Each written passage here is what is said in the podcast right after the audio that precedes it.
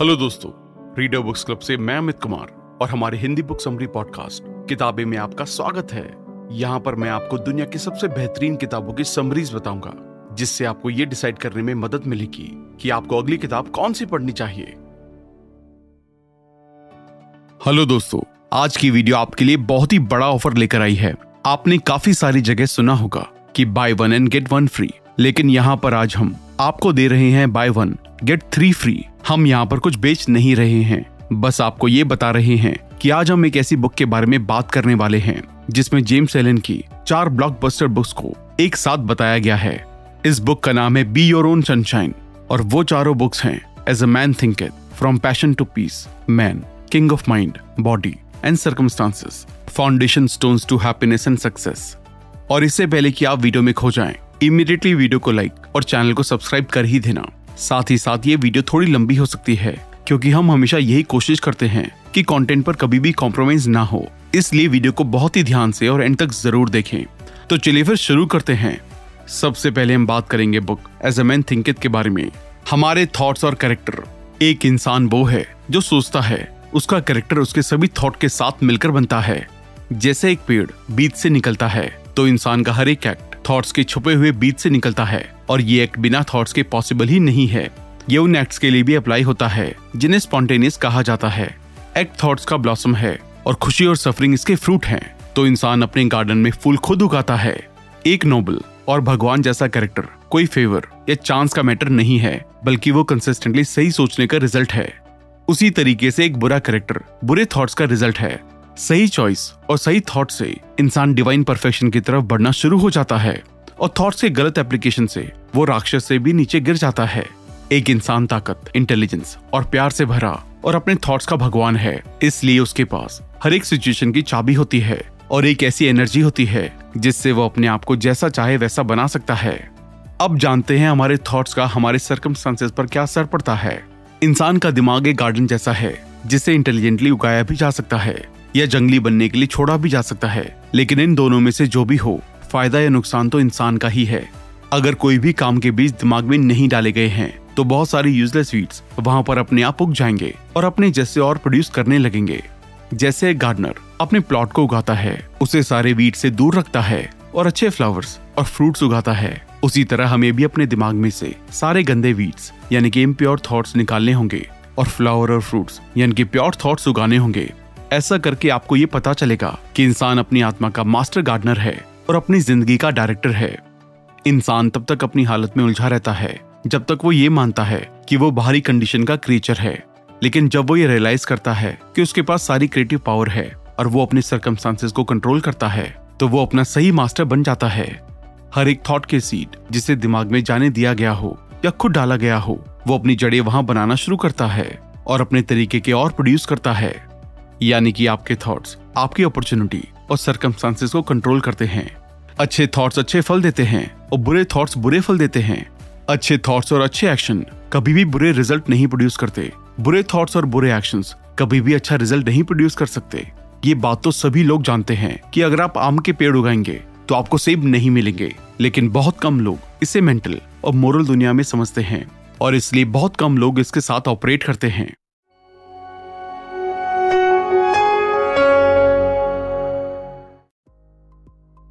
अब जानते हैं कि हमारे थॉट्स का, हमारी हेल्थ और बॉडी पर क्या असर पड़ता है।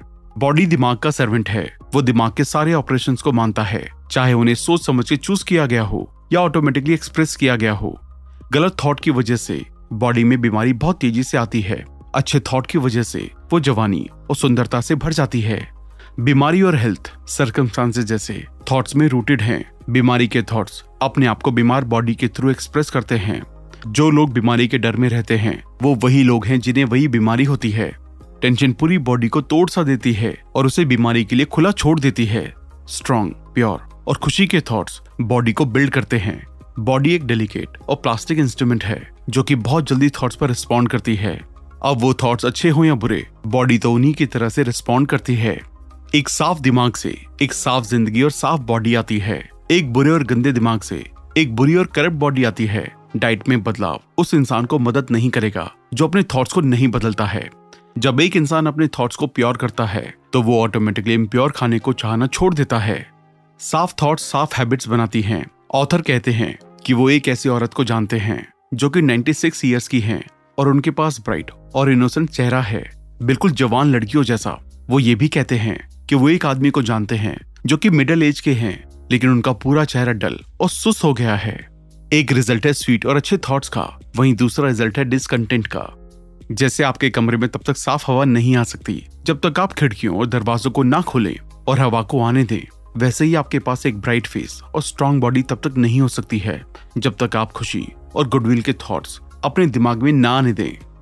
हमारे थॉट्स और पर्पस जब तक थॉट्स को पर्पस से लिंक ना किया जाए, तब तक कोई इंटेलिजेंट अकम्पलिशमेंट है ही नहीं, जिन लोगों के पास ज़िंदगी में कोई सेंट्रल पर्पस नहीं होता है। वो लोग चिंताओं, डर और परेशानियों में आसानी से फंस जाते हैं, जो कि उनको ना खुशी और लॉस की तरफ़ लेकर जाता है। एक इंसान को अपने दिल में एक लेजिटिमेटेड पर्पस को रखना चाहिए और उसे पाने की कोशिश करनी चाहिए। उसे इस पर्पस को अपने थॉट्स का सेंट्रल पॉइंट बनाना होगा। ये पर्पस एक स्पिरिचुअल आइडिया हो सकता है या कोई मेटेरियलिस्टिक चीज़ हो सकती है, चाहे वो जो भी हो। आपको अपने थॉट्स को उस पर फोकस करना है। आपको इस पर्पस को अपनी सुप्रीम ड्यूटी बनानी चाहिए और उस पर काम करना चाहिए। और अपना टाइम फालतू की चीज़ों पर बर्बाद नहीं करना चाहिए।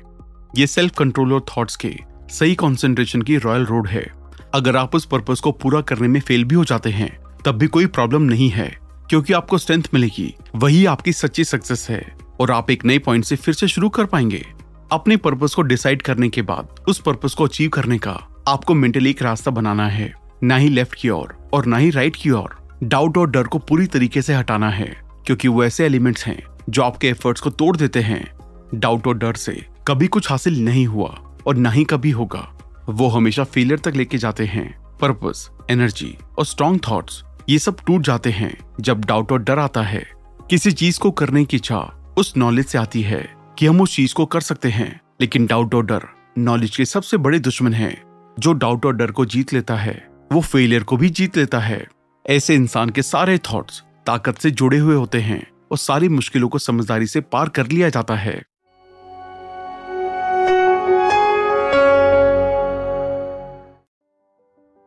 अब हम बात करेंगे अचीवमेंट के लिए थॉट फैक्टर कितना इंपॉर्टेंट है। जो भी कुछ इंसान अचीव करता है और जो कुछ भी वो अचीव करने में फेल होता है, वो डायरेक्ट रिज़ल्ट है उसके थॉट का। एक मन की वीकनेस और स्ट्रेंथ प्योरिटी और इम्प्योरिटी उसी की है, ना कि किसी और की। ये सब वो खुद लाए हैं। उसकी कंडीशन भी उसी की है, ना कि किसी और की। उसकी सफरिंग और उसकी खुशी अंदर से आती है, बाहर से नहीं। जैसा वो सोचते हैं, वैसे ही वो बनते हैं।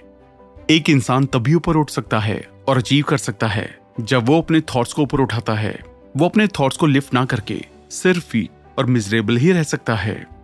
यूनिवर्स लालची और झूठे लोगों को फेवर नहीं करता है। भले ही ऊपर से देखने में ऐसा ना लगे, बल्कि सच ये है कि वो अच्छे लोगों की मदद करता है। युगो से सारे टीचर्स ने इसे अलग तरीके से डिक्लेयर किया है और इसे जानने और प्रूफ के लिए एक इंसान को और ज़्यादा सच्चा बनना पड़ेगा और अपने थॉट्स को ऊपर उठाना होगा।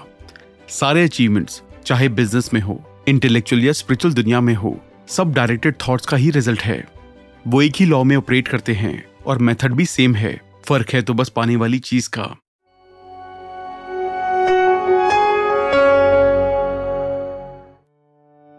अब हम बात करेंगे book from passion to peace के बारे में। सबसे पहले पैशन पैशन इंसान की ज़िंदगी का लोएस्ट लेवल है। कोई भी इससे नीचे नहीं जा सकता। लस्ट गुस्सा प्राइड लालच, बदला, झूठ बोलना, चोरी करना, जलना, ये सब पैशन के फोर्सेस हैं। इस अंधेरी दुनिया में गलत लोग जीते हैं और मरते हैं। वो लोग ना ही प्योरिटी की शांति को जान पाते हैं और ना ही उस डिवाइन लाइट की खुशी को एंजॉय कर पाते हैं, जो उनके ऊपर हमेशा शाइन करती है। लेकिन समझदार लोग ऊपर देखते हैं। वो पैशन वर्ल्ड से सेटिस्फाई नहीं होते। वो शांति की ऊपर की दुनिया की तरफ़ अपने पैर बढ़ाते हैं। कोई भी पैशन से नीचे नहीं गिर सकता, लेकिन सब ऊपर उठ सकते हैं, इस लोवेस्ट जगह पर, जहाँ और नीचे गिरना इम्पॉसिबल है। यहाँ से जो भी आगे जाने का ट्राई करता है, वो आगे ही बढ़ता है। ये रास्ता हमेशा हाथों में है और आसानी से एक्सेसिबल है। यहाँ पर उस इंसान ने अपने आप एंट्री कर ली है, जिसने मतलबीपन को ना बोल दिया है और जो अपने दिमाग के एलिमेंट्स को कंट्रोल करने का ट्राई कर रहा है। अगर आप बिना पैशन के शुरू करेंगे तो आपके पास कोई भी पावर नहीं होगी। पैशन पावर को रिप्रेजेंट करता है। लेकिन अगर पावर को मिस डायरेक्ट किया जाए तो पावर खुशी की बजाय दुख पहुंचाती है। पैशन एक गेट है, जो कि स्वर्ग के गेट को गार्ड करता है। वो मूर्ख लोगों के लिए बंद हो जाता है और समझदार लोगों को जाने देता है। अब आप सोच रहे होंगे, मूर्ख और समझदार लोगों में क्या फ़र्क होता है? मूर्ख वो है, जो अपने थॉट्स का गुलाम है और जो पैशन के इम्पल्सिस में फंसा रहता है। समझदार वो है, जिसे अपने इग्नोरेंस पता है। जो मतलबी थॉट्स के खालीपन को समझता है और जो पैशन के इम्पल्सिस को मास्टर कर लेता है। एस्पिरेशन अपने इग्नोरेंस को पूरे तरीके से जानने से एनलाइटमेंट की डिज़ायर आती है और तब दिल में जन्म लेती है एस्पिरेशन एस्पिरेशन की विंग्स में इंसान धरती से स्वर्ग में उठता है इग्नोरेंस से नॉलेज में उठता है, अंधेरे से रोशनी की तरफ़ मूव करता है। एस्पिरेशन का मतलब स्वर्ग की चीज़ों को चाहना होता है, जैसे कंपेशन प्योरिटी और प्यार। और डिज़ायर का मतलब होता है धरती की चीज़ों को चाहना, जैसे सेल्फिश पोजिशन पर्सनल डोमिनेंस और सेंसुअल ग्रेटिफिकेशन जैसे बिना पंख के कोई पक्षी उड़ नहीं सकता, वैसे ही बिना एस्पिरेशन के कोई भी इंसान अपनी सराउंडिंग से ऊपर नहीं उठ सकता। वो अपने पैशन के गुलाम हैं और इवेंट के बदलने से उनके मन में उथल पुथल होती है। एस्पिरेशन का मतलब है कि एक इंसान अपने लो स्टेटस से डिससेटिस्फाइड है और एक हायर कंडीशन चाहता है। एस्पिरेशन सारी चीज़ें पॉसिबल करता है। वो एडवांसमेंट और खुशी के सारे दरवाजे खोल देता है। टेम्पटेशन एस्पिरेशन इंसान को स्वर्ग में लेकर जा सकता है, लेकिन वहाँ पर रहने के लिए उसे अपने दिमाग को स्वर्ग की कंडीशन की आदत डालनी पड़ती है। टेम्पटेशन यहीं पर काम करता है। टेम्पटेशन का मतलब है एस्पिरेशन से डिज़ायर पर वापस जाना। ये तब तक एस्पिरेशन को डराता है, जब तक कि एक ऐसा पॉइंट नहीं आ जाता, जब डिज़ायर प्योर नॉलेज के पानी में पूरी तरीके से डूब ना जाए। सक्सेसफुली जीतने के लिए एक इंसान के बुरे को बाहर आना होगा और अपने आप को प्रेजेंट करना होगा। और टेम्पटेशन की वजह से ही एक इंसान का बुरा बाहर आता है। एस्पिरेशन का मतलब होता है कि एक इंसान ने काम से ऊपर उठने के लिए एक स्टेप लिया है और इसलिए वो पीछे भी आ सकता है। इस बैकवर्ड अट्रैक्शन का मतलब टेम्पटेशन होता है। टेम्पटेशन के एलिमेंट्स इम्प्योर थॉट्स में होते हैं। ट्रांसेंडेंस जब एक इंसान टेम्पटेशन की डार्क स्टेज को पार कर लेता है, तब वो एक संत बन जाता है। एक संत वो है जो सेल्फ प्योरिफिकेशन चाहता है। जो सेल्फ प्योरिफिकेशन के रास्ते को समझता है और अपने आप को परफेक्ट करने में लगा रहता है। लेकिन बुरा काम होने और अच्छाई को अंदर लेने की वजह से एक ऐसा टाइम आता है जब दिमाग में एक नया विजन एक नई कॉन्शियसनेस और अल्टीमेटली वो एक नया इंसान बनता है। जब ये अचीव होता है, तब एक संत सेज बन जाता है। यानी कि वो इंसानी ज़िंदगी से डिवाइन ज़िंदगी में पास हो जाता है। वो फिर से जन्म लेता है और उसके लिए एक्सपीरियंस के नए रास्ते शुरू होते हैं। उसके पास एक नई पावर होती है और उसके लिए पूरा यूनिवर्स खुल जाता है। ये ट्रांसेंडेंस की स्टेज है, जिसे ऑथर ट्रांसेंडेंट ज़िंदगी कहते हैं। जब टेंशन डाउट और परेशानियाँ खत्म हो जाती हैं, जब लस्ट और गुस्सा थॉट्स में भरे नहीं होते, जब एक इंसान अपनी हालत के लिए किसी और को ब्लेम नहीं करता है और जब सारे कंडीशन को अच्छे से समझा जाता है, क्योंकि वो कॉजेज का रिज़ल्ट है, तब ट्रांसेंडेंस पाई जा सकती है। तब लिमिटेड पर्सनैलिटी बाहर आती है डिवाइन ज़िंदगी को जाना जाता है और एक इंसान बुरी से ऊपर उठता है और सब में अच्छाई देखी जाती है। डिवाइन कॉन्शियसनेस इंसान का एक इंटेंसिफिकेशन नहीं है, बल्कि ये कॉन्शियसनेस की एक नई फॉर्म है। ट्रांसेंडेंट ज़िंदगी पैशन से नहीं है, बल्कि प्रिंसिपल से की जाती है। उसमें एक इंसान इम्पल्सिस में फंसा नहीं रहता है, बल्कि लॉज का पालन करता है। जब एक इंसान पैशन में इन्वॉल्व होता है, तब वो अपने आप को काफ़ी चीज़ों पर बर्डन करता है। लेकिन एक ट्रांसेंडेंट ज़िंदगी में कुछ भी ऐसा नहीं है। उसमें पर्सनल इंटरेस्ट यूनिवर्सल पर्पज से रिप्लेस हो जाते हैं। बीटीट्यूड जब डिवाइन अच्छाई प्रैक्टिस की जाती है तो ज़िंदगी खुशी से भर जाती है। खुशी एक अच्छे इंसान की नॉर्मल कंडीशन है। बाहर के सरकमस्टांसेस परेशानियाँ, जो कि दूसरे लोगों को सफरिंग लाकर देते हैं, वो उसकी खुशी को और ज़्यादा बढ़ाते हैं, जिसकी ज़िंदगी खुशी से भरी है। ह्यूमन वर्च्यू सेल्फ से भरी है, इसलिए उसमें दुख है। लेकिन डिवाइन वर्च्यू में से दुख हट जाता है और ज़िंदगी में सिर्फ़ खुशी भरी होती है। तो वो कौन से ट्रांसेंडेंट वर्च्यूज हैं, जिनके अंदर खुशी और जॉय है? वो हैं इम्पार्शियलिटी इंसानी दिल और इंसानी एक्शंस में। इतना ज़्यादा डीपली देखना जिससे एक इंसान की या एक पार्टी के साथ साइड लेना इम्पॉसिबल हो जाए। अनलिमिटेड काइंडनेस सारे लोगों के लिए, औरतों और क्रीचर्स के लिए, चाहे दुश्मन हो या दोस्त, हर वक्त सारे सर्कमस्टांसेस में परफेक्ट पेशेंस से, दिमाग की स्टेनलेस प्योरिटी इसका मतलब सारे एविल थॉट्स और इम्प्योर इमेजिनिंग से आज़ादी। पीस जहाँ पैशन होता है, वहाँ शांति नहीं है। जहाँ शांति है, वहाँ पैशन नहीं है। लोग शांति के लिए प्रार्थना करते हैं, लेकिन पैशन से चिपके रहते हैं। हेट और प्यार एक ही दिल में नहीं बह सकते। आत्मविजय के रास्ते से परफेक्ट शांति अचीव होती है। जिसने ये रियलाइज़ कर लिया है कि दुनिया का दुश्मन बाहर नहीं, बल्कि अंदर है, कि अनगवर्न थॉट्स कंफ्यूजन और मुश्किलों का सोर्स है। वो इंसान अपने आप संत के रास्ते पर है। अगर एक इंसान लस्ट और गुस्से को हेट्रेड और प्राइड को सेल्फिशनेस और लालच को जीत लेता है तो वो अपने आप दुनिया को जीत लेता है। अब शांति उसी के साथ रहती है। साफ़ दिल वाले लोगों के पास शांति होती है। वो उनके एक्शन में एंटर करती है, फिर उनकी लाइफ में।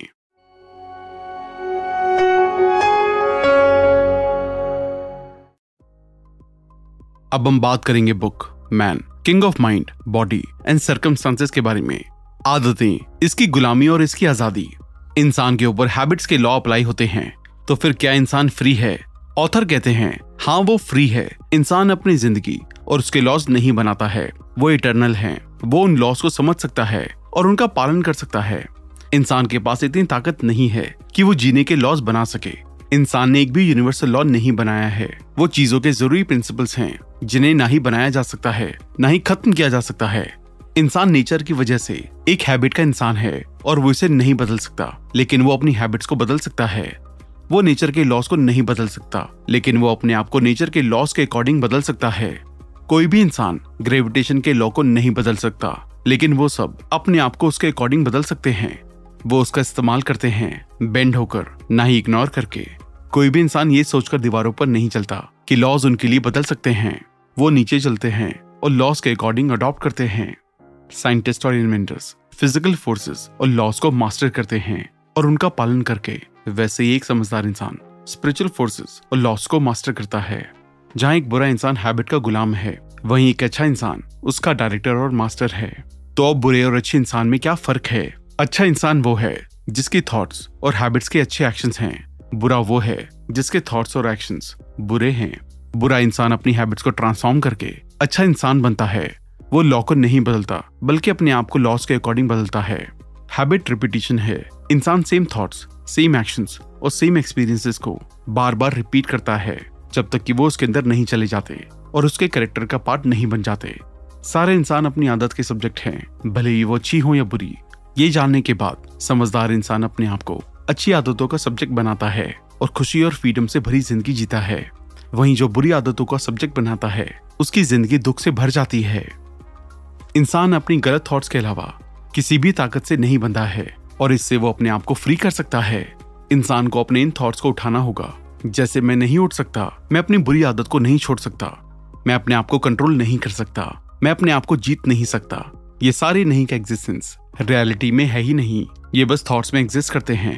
ये बुरे थॉट्स हैं, जिन्हें हटाना होगा और उनकी जगह मैं कर सकता हूँ कि पॉजिटिव थॉट्स प्लान करने होंगे और ऐसा तब तक करना होगा जब तक पॉजिटिव थॉट्स का एक पेड़ तैयार नहीं हो जाता। हैबिट्स हमें बांधती हैं और वही हमें फ्री करती हैं। हैबिट्स पहले थॉट्स में हैं, बाद में एक्शन में। थॉट्स को बुरे से अच्छा करो और एक्शंस अपने आप फॉलो करेंगे। बुरे थॉट्स को बार बार करते रहो।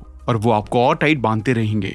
अच्छे थॉट्स को बार बार करते रहो और वो आपको फ्री कर देंगे। बॉडीली कंडीशन बॉडी दिमाग का इमेज है और उसे हम छुपे हुए थॉट्स के फीचर देख सकते हैं। बाहर, अंदर की बात मानता है और फ्यूचर के साइंटिस्ट बता पाएँगे कि कैसे मेंटालिटी बॉडी को इफ़ेक्ट करती है।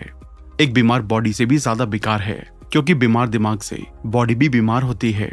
जो भी अपने आप को इंसान कहता है, उसे अपने बीमार थॉट्स को हटाना होगा। जो भी इंसान ये कहता है कि जो खाना वो खा रहा है, वो उसे बीमार कर देगा। उसे इसे बंद करना होगा।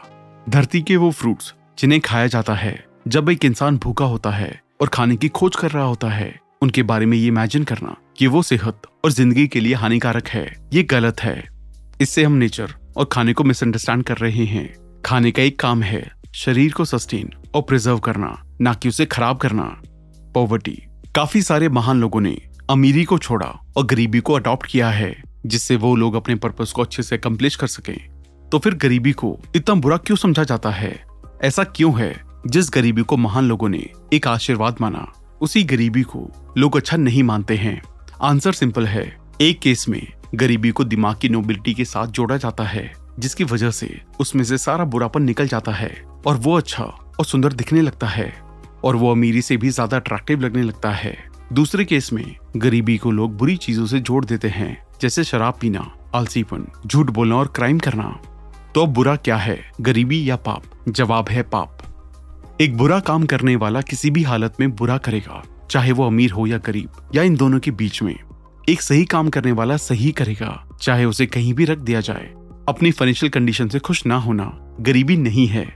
काफ़ी सारे लोग अपने आप को गरीब कहते हैं, लेकिन उनकी साल की कमाई कई लाखों में होती है। वो इमेजिन करते हैं कि वो गरीब हैं, लेकिन उनकी असली प्रॉब्लम लालच है। वो गरीबी से दुखी नहीं है, बल्कि अमीरी की प्यास से दुखी हैं। गरीबी ज़्यादातर दिमाग में होती है, ना कि पर्स में। जब तक एक इंसान ज़्यादा पैसे की प्यास रखेगा, तब तक वो अपने आप को गरीब कहेगा, और इसी सेंस में वो गरीब है। दूसरी तरफ़ जो लोग गंदी हालत में रह रहे हैं, उनके साथ दिक्कत ये है कि वो अपनी कंडीशन से सेटिस्फाइड हैं। गंदगी और अनक्लीन सराउंडिंग्स में रहना और उसे सेटिस्फाइड होना सही नहीं है। अगर हम इन लोगों को साफ़ सराउंडिंग में रहने की इंपॉर्टेंस बताएँगे तो ये ऑटोमेटिकली उसके लिए काम करना शुरू कर देंगे। मेन स्पिरिचुअल डोमिनियन जिस किंगडम पर इंसान को रूल करने के लिए भेजा गया है, वो उसका दिमाग और ज़िंदगी है, लेकिन ये किंगडम यूनिवर्स से अलग नहीं है। वो पूरी ह्यूमैनिटी पूरे नेचर से जुड़ा है। आज ज़्यादातर लोग गलत थॉट्स की मिट्टी में दबे हैं और उनसे बाहर निकलना ज़िंदगी की सबसे बड़ी जीत है। मूर्ख लोग समझते हैं कि सारी चीज़ें मास्टर की जा सकती हैं और वो खुशी को भारी चीज़ों को बदलकर ढूंढते हैं। बाहरी चीज़ों को बदलने से कभी भी परमानेंट खुशी नहीं मिल सकती। समझदार लोग समझते हैं कि रियल मास्टर तब तक नहीं है जब तक खुद को ना जीता जाए। ये लोग बाहरी चीज़ों को बदलकर खुशी नहीं खोजते, लेकिन इन्हें भगवान की स्ट्रेंथ में खुशी मिलती है। इंसान का स्पिरिचुअल डोमिनियन एक एम्पायर है, उन सारे मेंटल फोर्सेस का, जिसे नेचर ने उसके अंदर डाला है। काफ़ी समय तक एक इंसान यही सोचता रहता है कि वो भारी फोर्सेस का गुलाम है, लेकिन एक दिन आता है जब उसकी स्पिरिचुअल आँखें खुलती हैं और वो देखता है कि वो जिस चीज़ का इतने टाइम से गुलाम था, वो कोई और नहीं, बल्कि उसी का अनप्योरिफाइड कैरेक्टर था। उस दिन वो उठता है और अपने स्पिरिचुअल थ्रोन को आगे बढ़ाता है। वो अब डिज़ायर और पैशन का गुलाम नहीं बना रहता, बल्कि उन पर राज करता है। वो उठने से और अपनी स्पिरिचुअल अथॉरिटी को एक्सरसाइज करके वो उन लोगों की कंपनी में एंटर करता है, जिन्होंने इग्नोरेंस अंधेरे और मेंटल सफरिंग को पार किया है और असली सच को जाना है।